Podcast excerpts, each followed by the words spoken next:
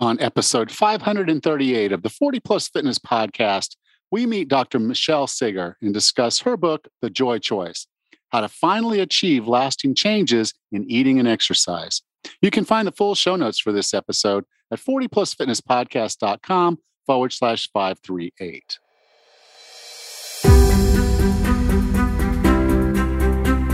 If you decided you're ready to make a change? To reclaim your health and fitness? The 40 Plus Fitness Podcast is here for you. Each week, we dive deep into health and fitness topics that affect those of us over 40. I'm Alan Misner. I'm an NASM certified personal trainer with specializations in corrective exercise, behavior change, and fitness nutrition, a FAI certified functional aging specialist, and an OTA Level 2 online trainer. I'm joined each week by our co host, Rachel Everett. She is an NASM certified personal trainer and a RRCA Level 1 run coach. Let us be your coaches as you find your way on your health and fitness journey, all right? Let's go.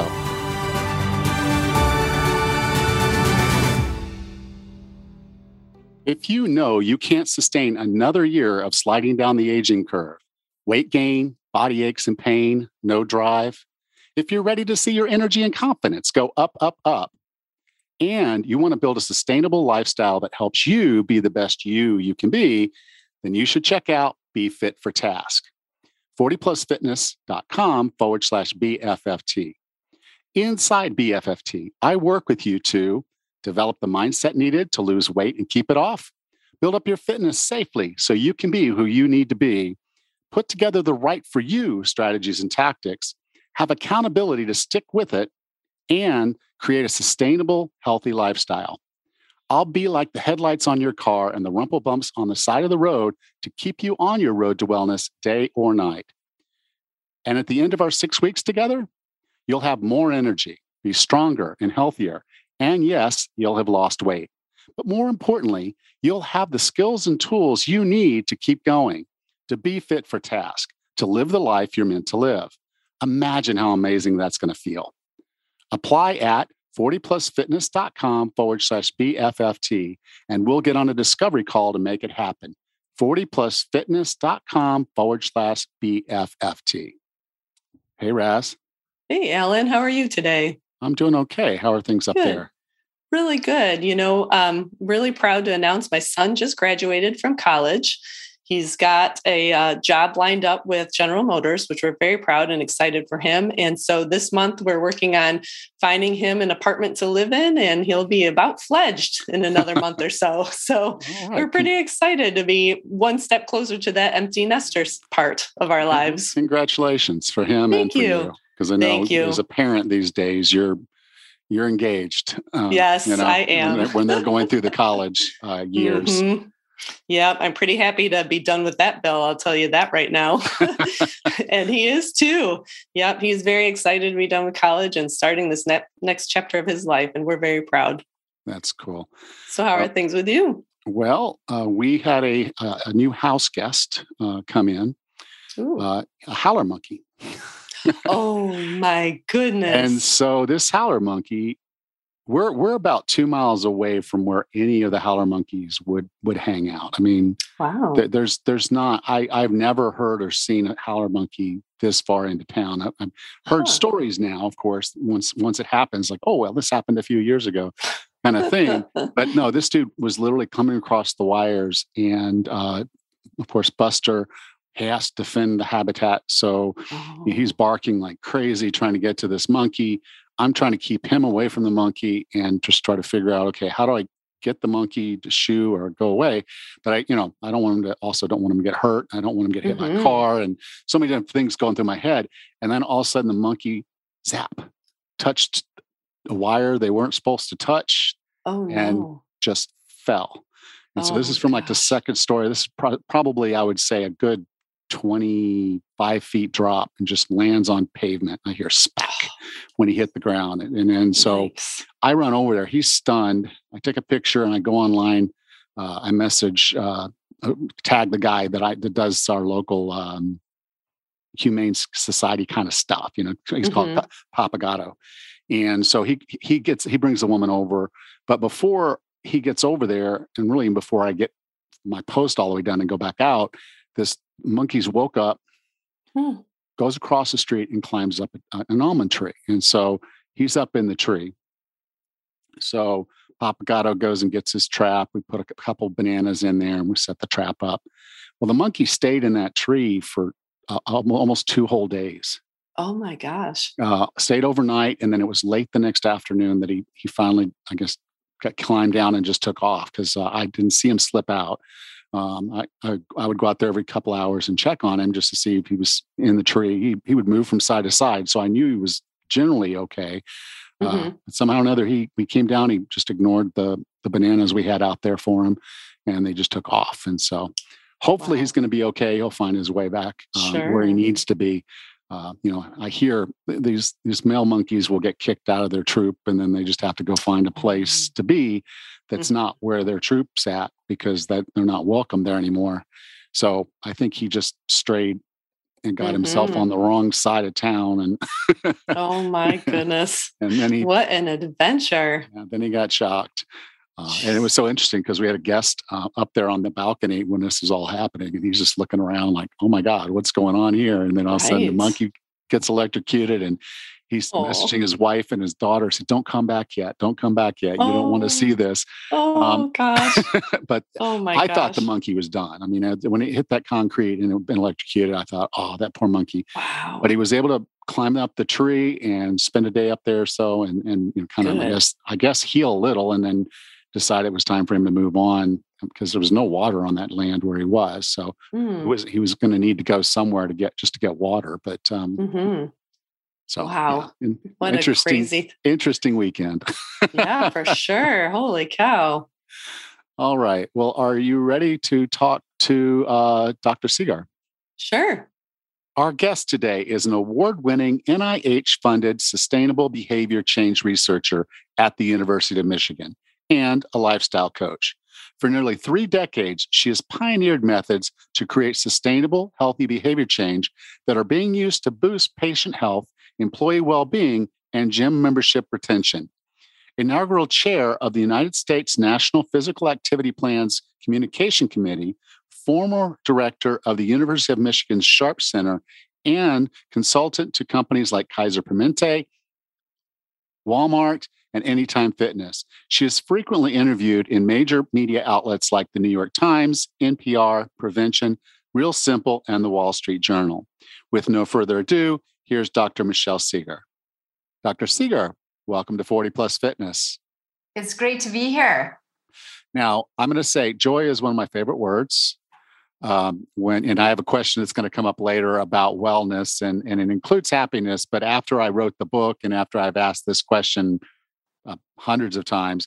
I kind of wish I'd used the word joy instead of happiness because I think that's really the word I was after. Uh, so, your book is called The Joy Choice How to Finally Achieve Lasting Changes in Eating and Exercise. And, you know, I think anybody that's tried to change one or both of those knows it might be the most challenging thing they've ever done. I know for me it was. And um, while I didn't call it the joy choice at the time, most of what you're talking about here it just resonates with me very, very well because it was effectively what took me over eight years of trial and error to figure out. And they can get this book and get a lot of the details of, of how to do it in a much shorter time.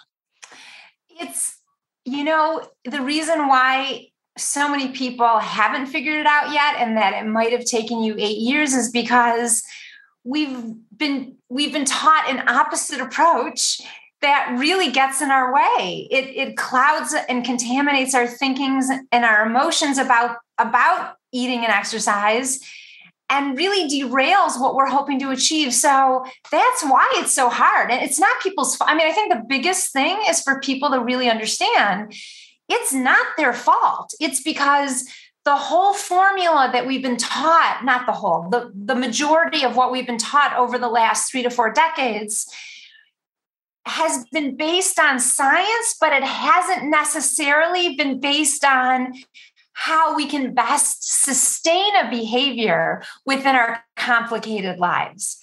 Yeah, and, and you got into some of the science on that, which was fascinating. You know, and, and we've seen it in other areas of, you know, I have in, in health and fitness where they'll they'll take one study and they'll say, okay, this is this is the study, and then we're gonna we're gonna drive everything else off of this one study. Uh, and the one I'm talking about in particular that was in your book was you were talking about how long it takes to build a habit. Um, and and granted, you know, uh, we can say it's okay based on that study, 66 days, uh, potentially. Uh, but the the standard deviations in the for someone it was two weeks, and for someone else it was almost a whole year. Uh, on average, okay, 66 days. and we drive a lot of our the way we approach this on a study like that uh, so it's no wonder that you're not one of the people that happens to be on the right end of the 66 days. Uh, it might take you longer. It might take you a different approach, which is what you get into with the joy choice. You know, I'm not sure that's even the most strategic question that we could be asking to focus on you know, how long is it going to take me to form an automatic habit? You know, as you know from the book, there's a lot of concerns I have about um, telling people that they should be forming habits for healthy eating exercise. And I'm sure we're going to get into that in a little bit. But the idea is that um, the pro- focusing on the process instead of the outcome, what what do I need to do consistently to actually be able to stick with this long term? That's focusing on the process. That is that's the goal. That's what's going to get us where we want to go. So that's really the that's the question we should be asking is what do I need to do? What is most likely to get in my way and what can I do to overcome or prevent those things? Yeah, and we definitely will get into that. Uh, there was a concept you had in the book that I I thought was brilliant, uh, and it's called the motivation bubble. And I, the reason I think that it's great is because I think when someone actually understands this concept, it's like, oh, that happens to me every single day. you know, it's not just every single time I try to lose weight or every time I try to start an exercise nice. program. You know, I, I, build this motivation bubble. Um, that bubble pops as soon as something gets around it you know and we've got these can you talk about the motivation bubble and why and how that you know because we, we we go it we go in with the best of intentions yes and we're excited.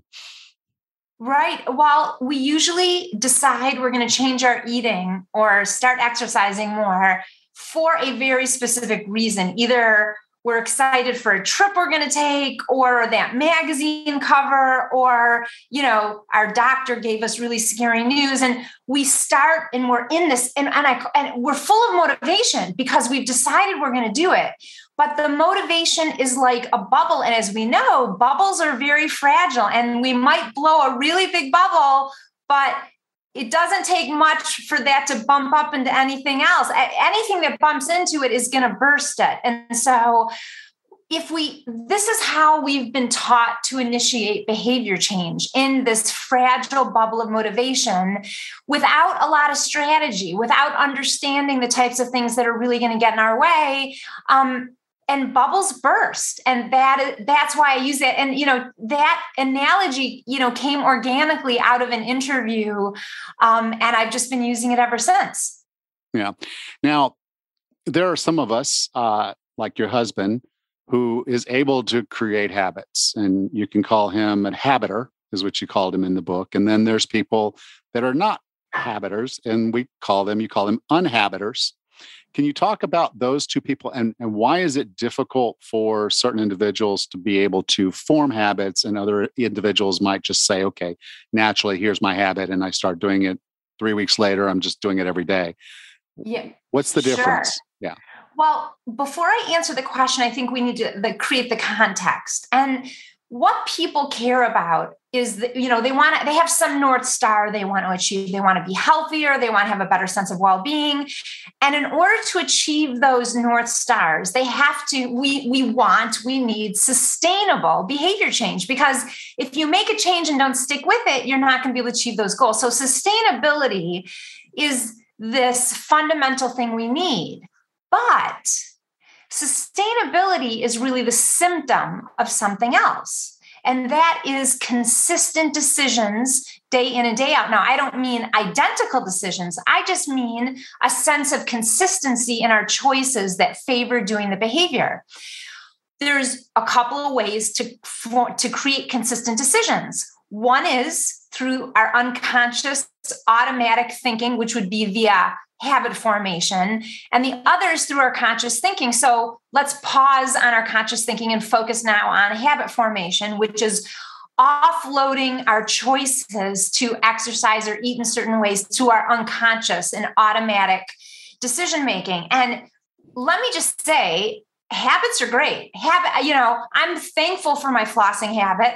I'm thankful um, that I have a habit to feed my dog in the morning because it will starve otherwise. So I'm thankful I don't have to think about those things.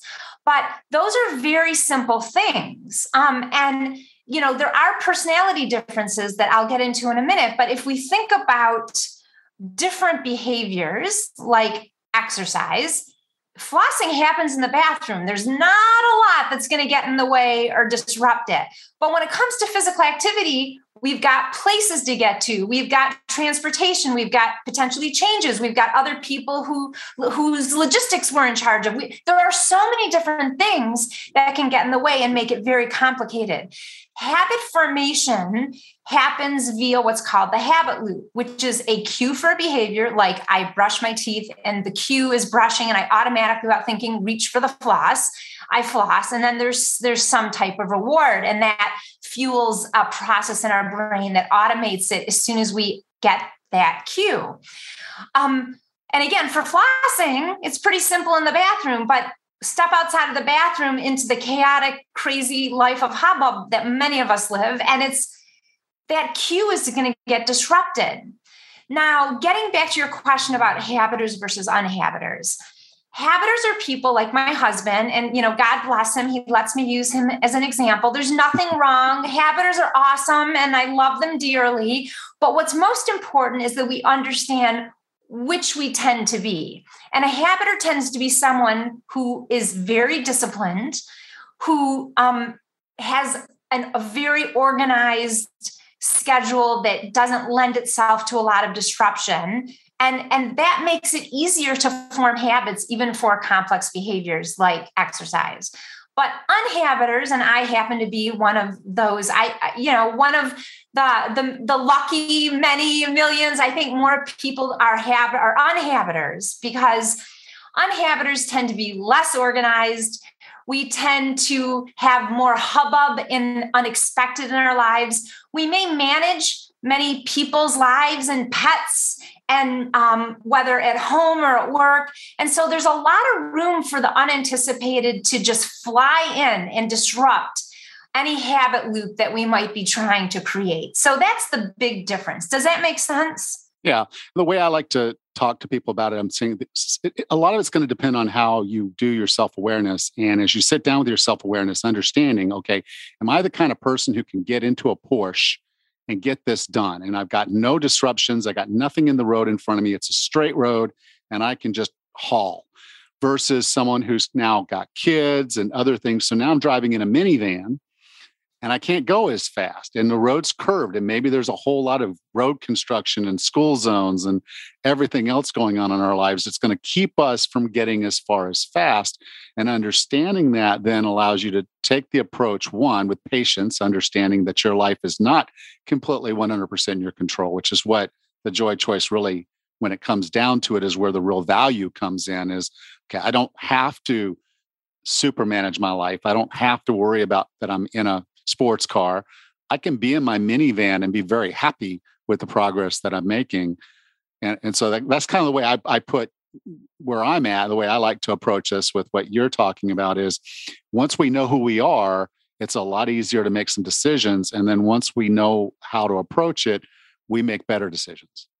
It's, you know what? It's about fit and match. And let's step outside of exercise and healthy eating just for a minute and let's think about what other areas in our lives we know that or we learn that where fit is so important. You know we might when we're younger you know want to date and, and and pick the raciest you know coolest person. But when it comes down to who we want to spend the rest of our life with that person might have very different characteristics to fit us. Or if we think about schools, you know, the fit with who we are and what kind of learning uh, um, context, teaching um, we need will determine whether we have a successful and a positive experience. So it's the same when it comes to changing our behavior.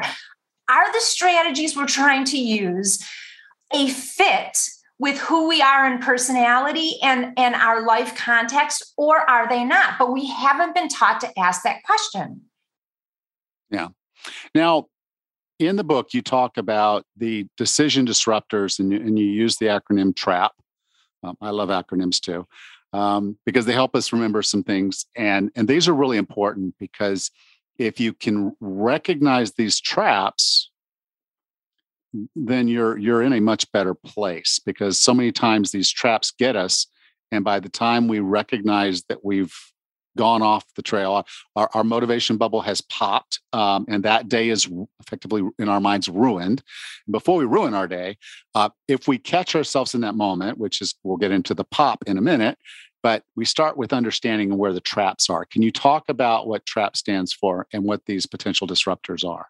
Yes. And I call them decision disruptors because what this book is about is what we really haven't been taught for the most part and what to do when our healthy eating or exercise plan bumps up with an unexpected conflict because the societal dogma has been all or nothing thinking which really if your if your plan is disrupted the only alternative in that paradigm or that binary is nothing. And so people do nothing. And so the goal of the book is to help people at those challenges those choice points those momentary decisions about what to do. And so things that disrupt those decisions that tend to be internal in our heads that we might not be aware of are temptation, rebellion, um, accommodation, and perfection. And while these traps are active and often they're often unconscious so as you know one of my favorite quotes of all times that has to do with this is from dan siegel and he says name it to tame it so, if we can name the trap that is staring us in the face, we can really remove a great deal of its power um, to control our decisions, which is what we're focused on in the book. So, the first one is temptation. And temptation is just this visceral feeling we have to, we want that chocolate cake. It is in front, staring us down. It's seducing us. Or wow, the couch and that beer is calling us to, you know, watch more, uh, you know, something on Netflix. Right now we're watching um, The Good Place, which is really funny. Um, the, so temptation, we all, when we hear that word, we know what it means. But what we might not know is what the what new theories based on how our brain works propose, and that is that our it's our past experiences with the chocolate cake and the couch and the beer that is really exerting pull over us. It's not what's in front of us. It's our history of past memories of participating in these activities and what it felt like and what it sounded like and the emotions we had and the people we were with. And when we understand that then we can name it oh, that isn't just that chocolate frosting glistening in the light. It's how I felt when my mom made it for my birthday every year. And when we can notice that, I mean, I already know you started off this conversation with self awareness.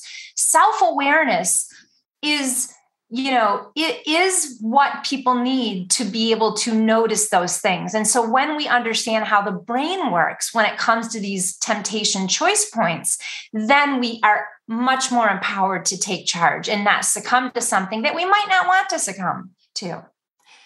Uh, so, do you want me to go to the second yeah, one? Please, please. Okay. So, the second very common disruptor that I've seen in my coaching clients is rebellion.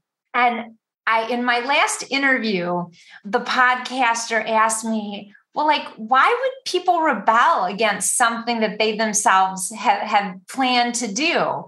Well, there's a really great reason why. And the reason is because we have been socialized to initiate an eating plan or to start a new uh, exercise uh, regimen out of shoulds because we think we should do it because our doctor told us to, because our company told us to, because we think we're overweight, whatever the reason. And when we initiate a behavior change out of that mentality, which is the most common way actually to initiate a change in this area, it makes us feel like we're not free to choose the things we want to choose. And it's human nature, and theory support this that human beings are motivated to reclaim their freedom when they feel like it's been taken away. So if you think you can't have pizza because it's not on your eating plan, well, guess what we're motivated to do? We're motivated to say, screw you, plan, I'm going to have it anyway. So that's rebellion. I bet you've seen that a lot in your work. Is that? I, I do. I actually want my my my very first client was was doing great, seeing results. Everything was wonderful.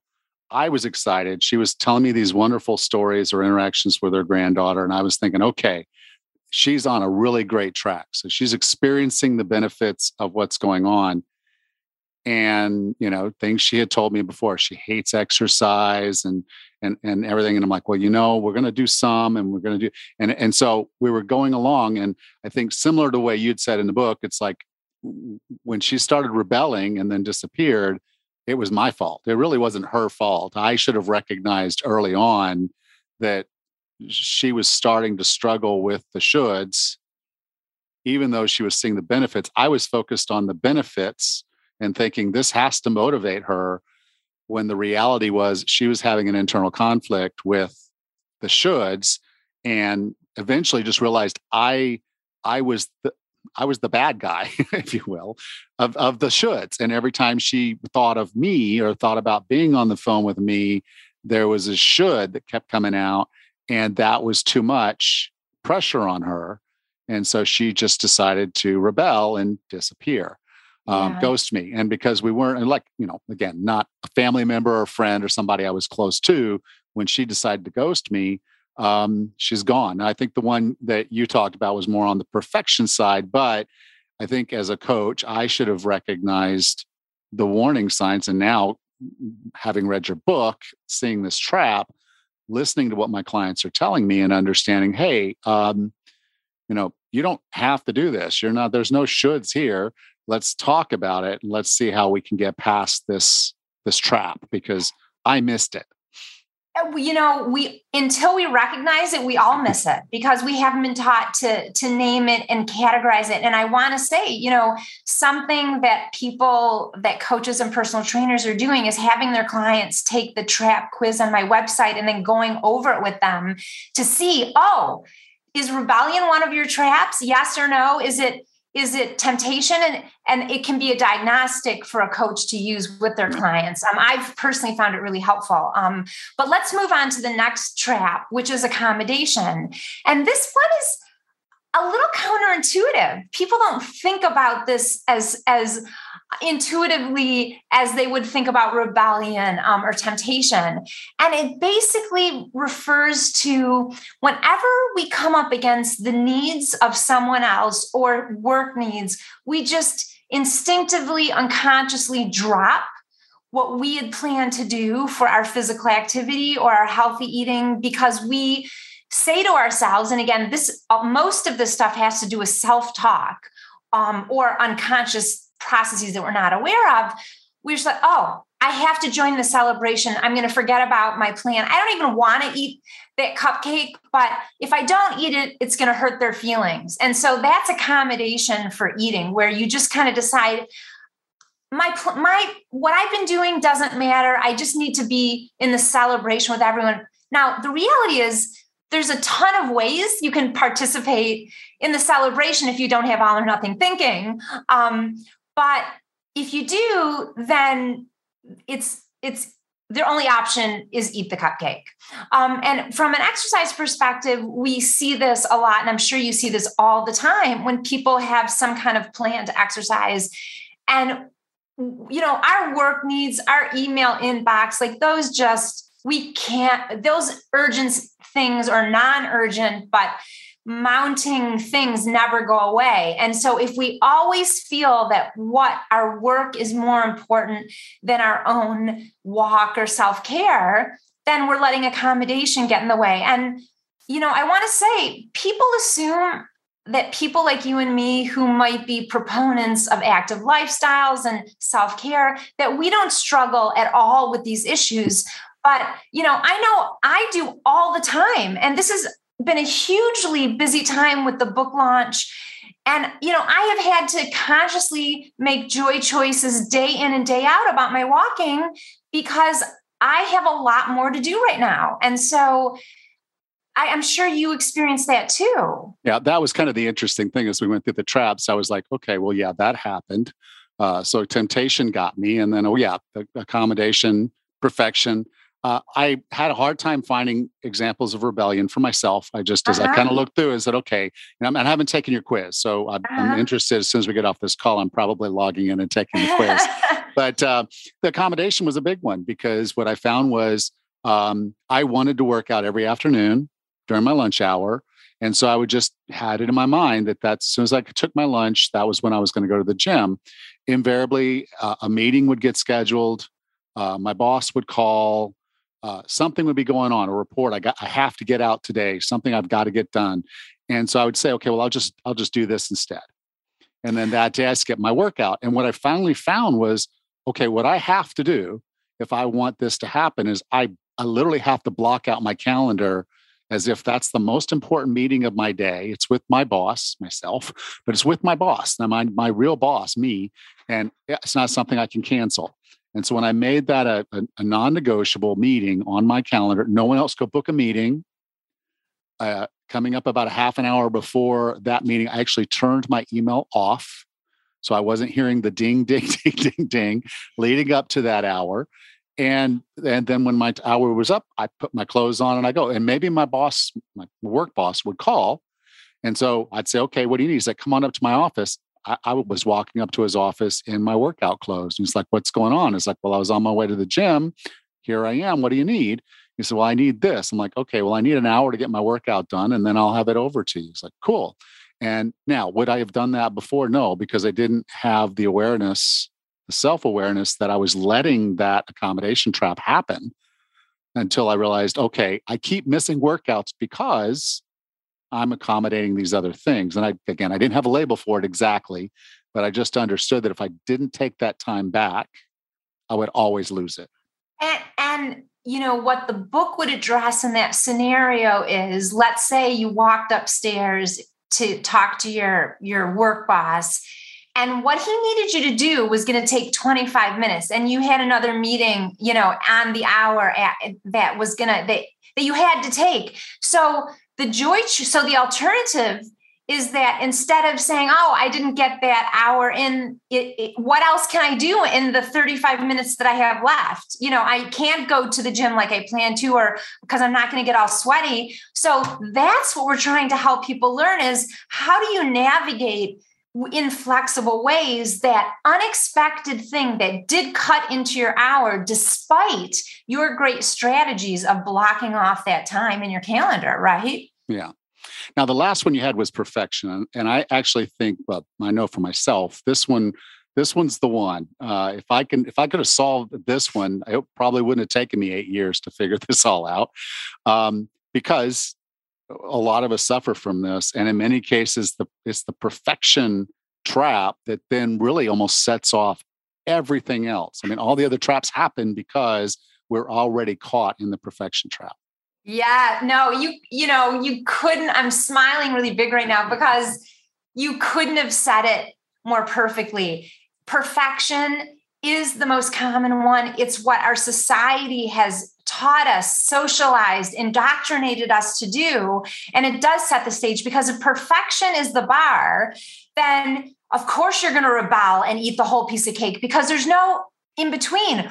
You're going to succumb to temptation because you can't have it. You can't have it. And then you're going to rebel against that darn diet anyway. So, perfection, you are right. I call it, it's so big, I call it a dragon. It's the all or nothing dragon.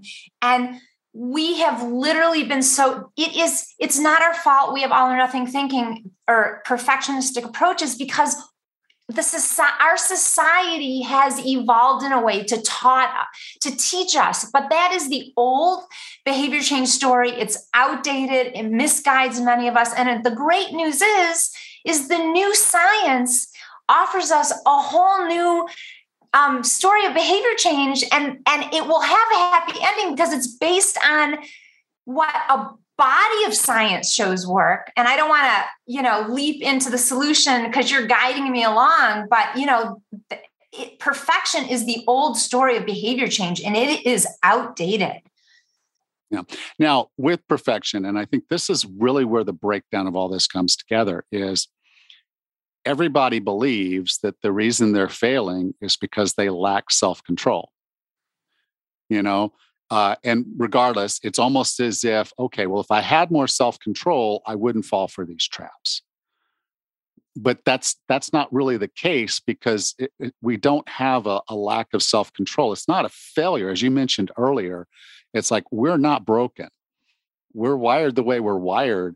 Um, and it's not that we need more self control, we just need to go into what you call the choice points with our with our head up and being aware.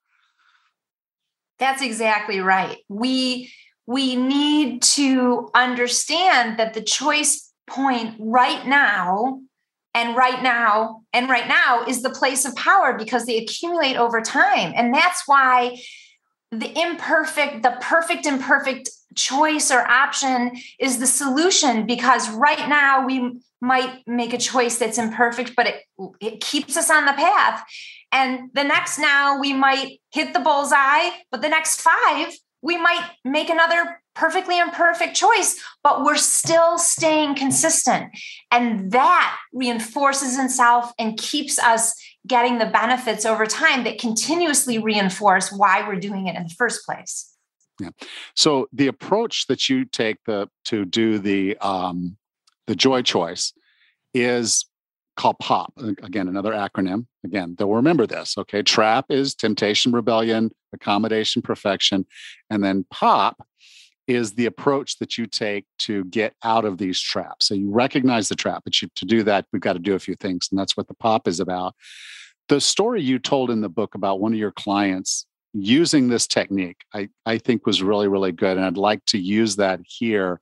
And that was the woman who decided, okay, I'm going to do a pool workout five days a week. It's going to be my bridge between my work day and my evening. And in theory, when you when you say that to a personal trainer, it's like that sounds brilliant. That should work great. Until Alex got involved. Do you, oh, do you want me yeah, to yeah, take yeah. over? Go yeah. ahead. Yeah, yeah. so she comes home from work, her in-laws are visiting, and she's thrilled to enact this perfect plan. Um, and she hears screaming up in the window and looks up and sees her young son crying because she is in his happy place without without him. And he's distraught and she's like oh no like i've been gone all day but I really want this my time, this movement, you know, listening to my music in the pool and helping me transition from, you know, brain heavy day to heart full evening with my family.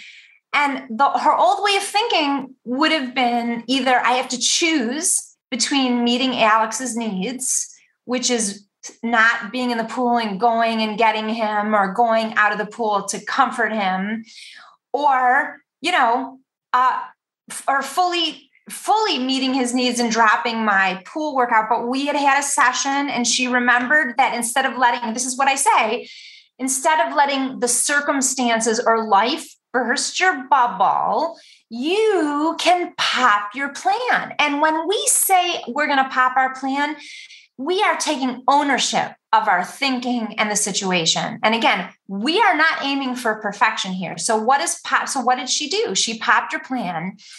And pop stands for pause. This is where she said, "Oh my gosh, accommodation is staring me in the face. Alex needs me. I'm yearning to go to him, but I I know that I can name it and I can say, oh, this is what's happening. I have some control over it. Now let me get my attention back on the pop process. Then she O opened up her options and played with the options. Well, what could she do? She could take a walk after work with her family. Um, she came up with another option that I can't think of off the top of my head. Or she could bring Alex into the pool and play around, walk with him, and basically do a modified pool workout with him, still getting her physical activity in, and meeting Alex's needs. And of course, that was like the ding, ding, ding. And she pee she picked the joy choice, which was staying in the pool workout to give her the transition she wanted. But instead of doing it alone, mommy time with music, she decided she would do it and be active with Alex so that she could fulfill these two different, what had been conflicting, but became um, had a mutuality that that she could choose. So it's she picked the joy choice, which is what we do at the end of the pop process. Right. And and the advantage was this, and this was like kind of the, the added benefit that really wasn't built into her original model, but it worked, was she had the in-laws get Alex ready for the pool, which gave her like five ten minutes to do the the kind of the unwinding thing that she'd yes. intended to do while she was in the pool. She got her head straight, got herself that transition from work to heart and then Alex is in the pool with her. It wasn't the workout she intended, but she still got movement in, as you said, the perfect imperfect, um, and she got it done. And as a result, she was in she was in control, but she had to get that pause. She had to recognize the trap, and then she had to make the decision that was the right decision in the moment for her, her, her joy choice. That's right, and I mean that's the beauty of it is it the joy choice lets us meet the many roles and responsibilities that give our life meaning and still take care of ourselves. And there's a new definition of success. And that's another reason why it's the joy choice, because we are successful when we do something instead of nothing. And she was so proud of herself. And that was the beginning. I mean, once we do it one or two times, it really does become intuitive. And we and the beauty of it is is that once we start doing it with you know it, with exercise and eating we actually can do it i do it in all areas of my life because it's a way for me to regroup and be flexible and pick the most optimal choice for that particular challenge. Yeah. Now the ways this would apply uh, you know for like one with temptation. You talked about in the book how okay, you walk by the cafe and you see that croissant, that chocolate filled croissant, and it's glistening and it's calling your name and it's a loud voice and you, you you're you're really struggling to to walk away from this cafe and you're about to just you find yourself in line um, magically you're staying in line and then you realize okay again pause. Why am i in this line and you realize it's not the chocolate croissant. It's the last time you were at that cafe with your friend. You guys had a wonderful conversation. You had that chocolate croissant, and the blend of the, the moment is now in your memory. So, one of your executive functions has tied into this and said, This croissant is kind of a reminder of a kind of a reliving of a, a, great moment in your life. You talked about the chocolate cake your mother made. This is kind of another one of those things. Now you can recognize that this is temptation. Absolutely. And when we recognize that, we it puts it in perspective. It takes away its you know, it's not the dark force that's drawing us in. I mean, if we think about eating the cake as the dark force, then we've already succumbed to it right before yeah. we ate it. So once we recognize, oh, gee, this is what's going on, this is what's going on in my brain, it's not that when we remove the tension that it, it's this evil thing that we shouldn't have that's off the plan or that we feel that we should do and want to rebel against, we really put ourselves in control again of again it's a decision and it doesn't mean that people will decide not to have the croissant but they're going to do it understanding the meaning it has for them without tension but and they're going to make a conscious choice instead of an unconscious reaction or they might say you know what i really want that chocolate croissant for all the reasons above but I don't need to eat the whole thing. I actually would be really satisfied and proud of myself to eat half of it, wrap the other half off, and maybe I'll have it for dessert or split it with my family after dinner, or I'll save it for the next day. It's being learning how to be flexible is the key to sustainability. I mean, the research clearly shows this. Yeah, especially if you find that you're an unhabiter and you can't sit down and just yes. say, I'm going to do this and stick with it. If you've struggled in the past with that, it's very likely you are an unhabiter. Very, it's likely that you fall into these traps. And if you really go back and think about it, you'll start to see the patterns. And you just have to stop and recognize that pause and recognize when you're repeating that pattern and make, make another choice. Absolutely. And it is, again, it's really important for people to recognize am I more like Michelle's husband, Jeff, who's a habiter in all areas of his life? Or am I more like Michelle and a little disorganized and a little comfortable keeping dishes in the sink and, you know, sometimes feel like, oh my gosh, how am I going to do all these things? So, self awareness and fit is really the structure we need to set us up for success long term.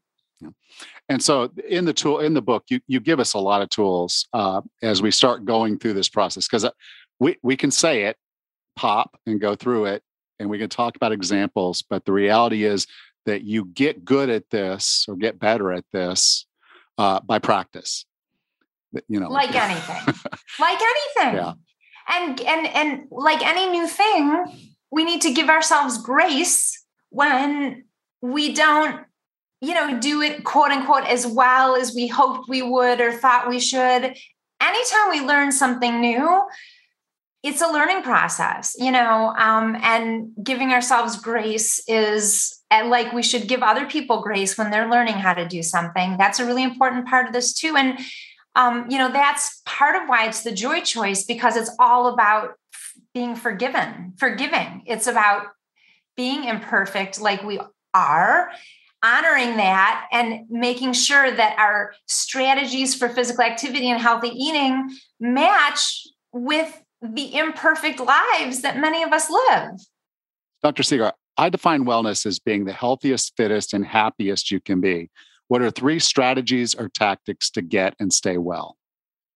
I think understanding that we need self awareness is the fundamental element.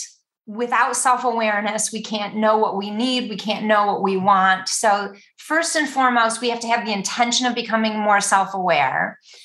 Then, when we decide uh, that we want to do something toward our happiness or wellness, we want to make sure that what we're choosing to enact to you know embark on is the right thing at the right time. So, for example, you know, if someone, now this is different for different people, and this is why self awareness is really key to understand this. So, for example, if someone just has a baby, they have a brand new newborn baby, and they're like, I've got to get fit right now. They have a, a newborn that's a week old that doesn't sleep through the night.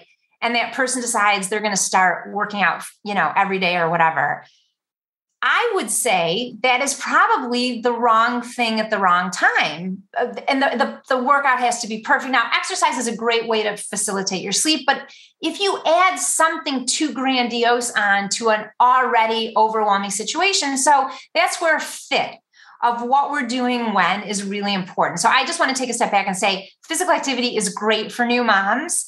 It's the overarching plan that they create that would be important. And of course, walking with your newborn is a great way to be active. But that's just an example. You said, How do you do it? You want to make sure that what you're doing is the right thing for the right time. And then the third thing is, I think, considering whatever you're doing as a process of learning where you're going to one day you're going to have a couple steps forward you're going to have you're going to hit the bullseye and the other days you might have to make joy choices and that the goal isn't perfection it's staying on the path through doing something instead of nothing. Great. Thank you. Uh, if someone wanted to learn more about you, learn more about the book, The Joy Choice, where would you like for me to send them? Well, the book should be everywhere. Um, so they can go to their local bookstore. They can get it online through um, um, booksellers online. If they want to take the quiz or learn more about the book, they can go to my website, which is michellesegar.com. Awesome. You can go to 40plusfitnesspodcast.com forward slash 538, and I'll be sure to have links there. Dr. Segar, thank you so much for being a part of 40 Plus Fitness. Thanks for having me. It was really fun to talk with you. Me too. Thank you.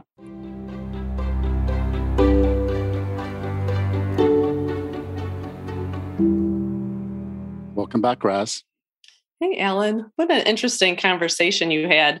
There's a couple of things I'd like to talk about, but first, I'd like to talk about setting or creating habits. It sounds like it's um, still a good thing to do, but not everybody's able to create habits quite as easily as everyone else.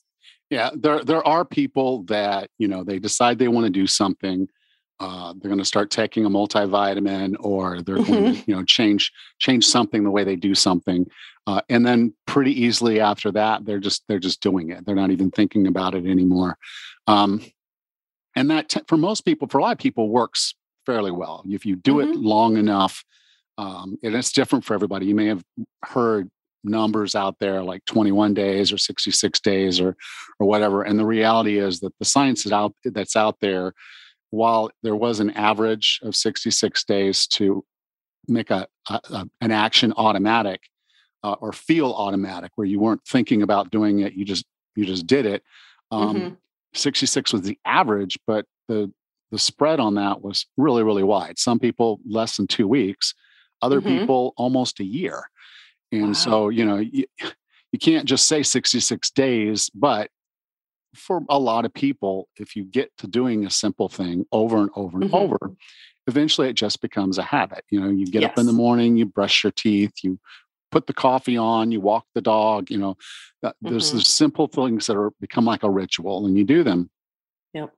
But the big caveat, it really only works for simple things. When you want to do something like food prep or something like that, that's that's a whole series of actions mm-hmm. uh, then then you have to go deeper than a habit because a habit's not going to get get you there like that.